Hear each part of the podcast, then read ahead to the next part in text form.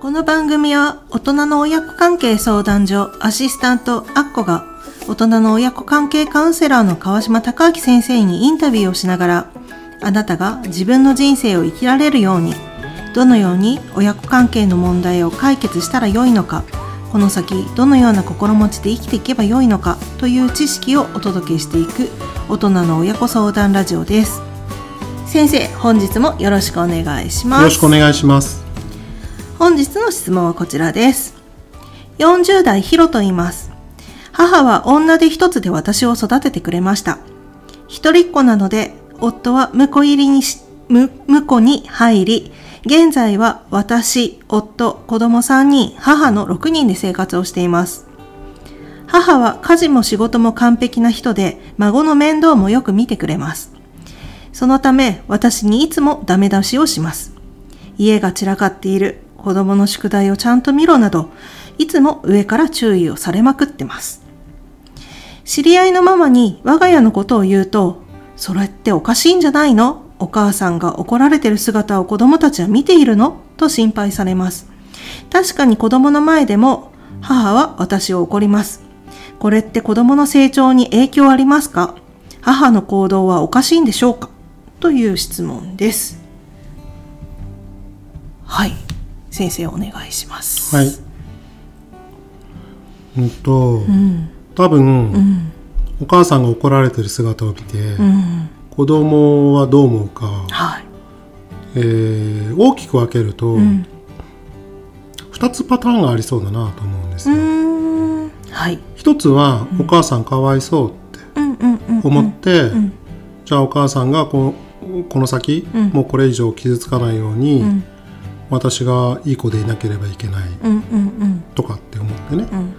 あんまりその子供だからもっと無邪気に生活してもいいはずなんだけど、うん。わがままなんじゃないかとかね、うんうん。自分勝手になるんじゃないかと思って自己主張ができなくなる、うん。なんていうパターンとおばあちゃんと一緒に自分の母親をバカにする子供とか。はい二パターンが考えうられる。んもうもっと細分化すればいくらでもね、うんあるんだけども、大きく分けるとその2つかななんて思うんですよ。うんこうやってやっぱりそうすると子供への成長に影響はありますかっていうことでまあ影響なんかしら考えられるのかなっていうところですかね。いやもう大きいと思いうます。んで、まあ、こういった母の行動まあその子供たちの前で起こったり、まあ、いつも注意をされるっていう関係性は、うん。やっぱりちょっとおかしいのかなっていうふうに感じてるんですけどどうなんですか、うん。まあおかしいおかしくないかっていうよりは、うん。うんなんていうのかな。健康的な状態ですかって言われたらそれは健康的ではないとうん。思うので、うん。あとは子供にも影響はあるでしょうから、うんそれをなるべく少なくしたいということであれば、うん。これはやめなやめた方がいいよねっていうそうですよね。ことなんですよね。うん。だからここでじゃあ原因は何なのかって考えると、うん。祖母は、うん。多分自分が自分の娘を傷つけてるっていう意識は多分ほとんどない、そうですね。むしろ過ちを正してあげてる正しい行為と思ってますよね。うん。できっとそういう考え方のお母親から育てられてきてるので、ううんーんとこのご相談いただいているヒロさんですね。うん。うん。方は、うん。自分に自信がなかったり、うん。あとはその母親の表情をすごく気にしてあ今日は怒られないだろうかとかね、うん。じゃあ怒られないために気をつけようとかって自分の問題だと思ってる感じなのであれば、うん本当はそうじゃなくって、うん。もしかするとうーんその祖母がうん。誰だって間違うことはあるし、うん。全て完璧な人がいるわけはないし、うん。で自分がそういう厳しくしているそれはそのうん過ちを正すためなのかもしれないんだけど、うん。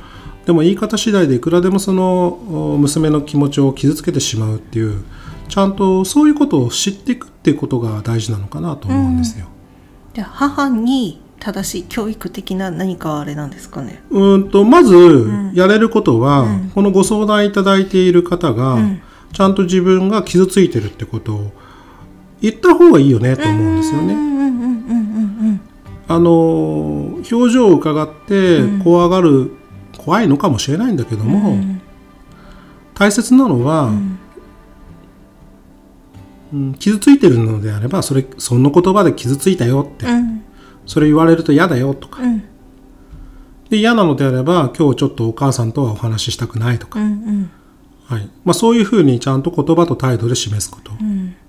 じゃないとこの祖母は相変わらず傷つけてること気づけないで、うん。どんどんどんどんそのお強くなっていってしまうと思うんですまだ強くなるんですかね。強化されますよどんどん。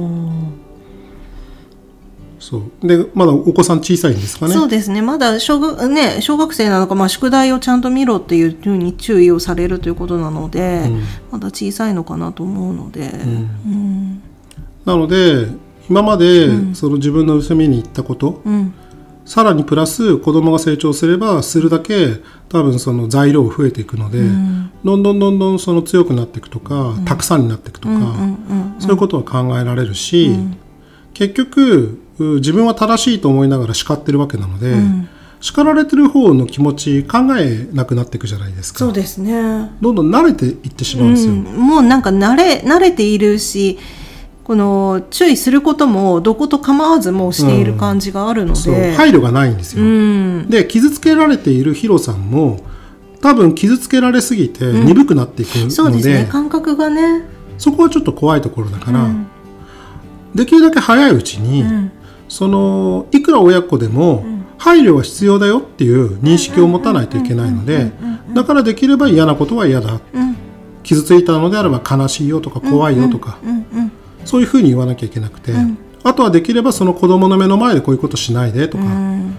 はい、っていうことをしていった方がお互いのためになると思うんですよ。そうですね。やっぱりそこでの自分の気持ちだとか、まあ、子供にどうなるかとかそういったことを伝えながらうん。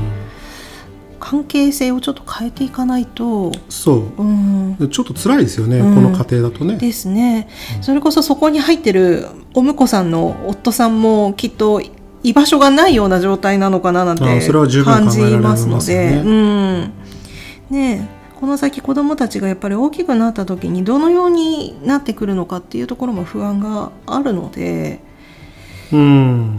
そうですね、うんあのあんまりわがまま言わないですごいよ良い子に思えるような子になるかもしれないけど、実はそれは自己主張できなくて、自分の本心に蓋をしてるっていう、そういう悪影響の上に成り立ってるものかもしれないし、あとは家の中が安心できないから、例えば学校でいじめる側に回ってしまうとか、そういう影響だって十分考えられるので、うんそう。だからお子さんが年齢がいくつか書いてないわかんないけども、うん。できれば、えっと10歳になるまで、10歳、うん、やはい、うんこの環境はなるべく解消しておかないといけないかな。っぱりそれは10歳っていうのは一つ何か節目があるんですかね？